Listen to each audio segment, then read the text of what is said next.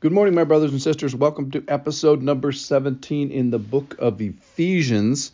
Now, I thought today was going to be about rainbows and puppies and all happy because the phrase that kind of caught me is know the love of Christ. And isn't that sweet? And isn't that wonderful? But then, just a little bit before that, Paul says to the Ephesians, he's praying for them. This is in a prayer. He says, May you have the strength to comprehend the love of God. What? You need strength? You got to gird your loins to understand, to comprehend the, the love of God? Yes. Let me start with a little story. And then we'll get to, let me read the scripture. This is Ephesians from chapter 3, verse 17. So that Christ may dwell in your hearts through faith. Dash. That you, being rooted and grounded in love. That's a great thing may have the strength to comprehend. That's the, the catchphrase for today. With all the saints, what is the breadth and length and height and depth, and to know the love of Christ that surpasses knowledge, that you may be filled with all the fullness of God. So, in planning this, I was going to talk about the love of Christ, which is just a great thing. Know the love. That I think I might title today that. Know the love. But then he says that you would have the strength to comprehend. So here's the story. So many years ago, I was uh, starting a spine fellowship training, uh, one year stint to kind of sit before this, this, this great guru in spine world in spine world and work with him for a year. It's called a fellowship. It's the the peak of medical training. And so one day I asked him after uh, getting comfortable enough with him, and I said, I said, what do you look for in choosing a spine fellow? What do you look for in a in a in a person that's going to come train with you for a year? And he said these ten words. I'll never forget them.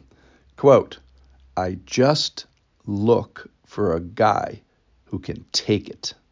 Unquote. I just look for a guy who can take it.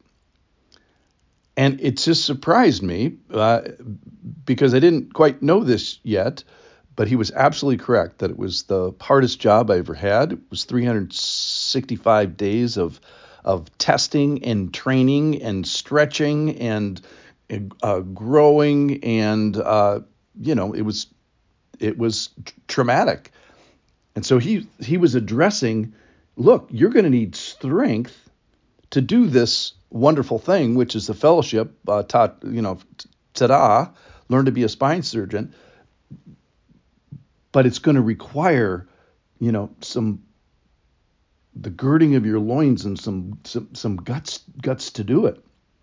So similarly, Paul is saying, you know, know the love of Christ, and it's a wonderful thing. We're going to be knowing the love of Christ for a, a long time, for, for eternity. Faith, hope, and love are going to last forever. And Ephesians is primarily a book about the kindness of God, which is to say the love of God, is the mercy of God, the grace of God. Those are all very similar in my mind. Uh, but the problem is you're going to need strength to get your arms around the love of God. Well, why is that? Because as you study the, the true nature of God, you're going to come up with some, you know, unpalatable things in your mind. You're going to find sacrifice. You're going to find suffering. You're going to find uh, a, a, Godhead who comes down to rescue you. Why? Because you're you're in a mess. You were dead in your sins, and He does the sacrificial suffering as a substitute for you. Now that is very unpalatable, and if you don't have the strength to take it, I think you're going to say, ah, you know, that's a that's a ridiculous thing. You're, you're going to reject that argument.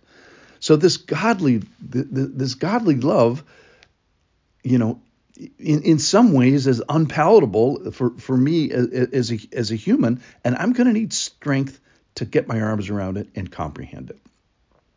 All right, so uh, the other thing he says, just a couple little side points, is that that this godly love, this agape love, uh, has to do with a, a, connection love. It's often associated with a fellowship meal, uh, agape meal, a fellowship meal, a love feast so it requires, demands, it always assumes that you do this with the saints, that you have the strength to comprehend with all the saints. So, yes, we're comprehending individually, but we're helping each other in times that we fall, and we're also revealing certain aspects of, of God that you would never get if you weren't in fellowship.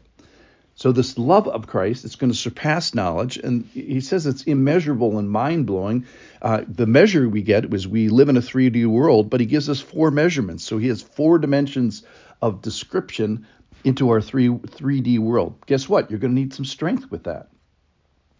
So I, I've been a Christian for a few decades, and know a lot of people have been Christian for a long time. And you'd think that what a bunch of knuckleheads these these old Christians are. It's like haven't you guys got to the end of God's love love yet? Uh, haven't you reached the the bottom of the pool of the, the the the richness of God's love? And here's the thing. The answer is no. Why? Because the more you know, there is more to be known. The more you know, the more you know that there is more to be known. The pool doesn't have a bottom. You go deeper and there's more. You go deeper and there's more. So loving so loving knowing the love of Christ for the first time or the thousandth time requires strength. Do you think it's easy getting your mind blown and stretched day after day? It, it requires, you know, humility, which is which is hard. It requires faith, which is hard.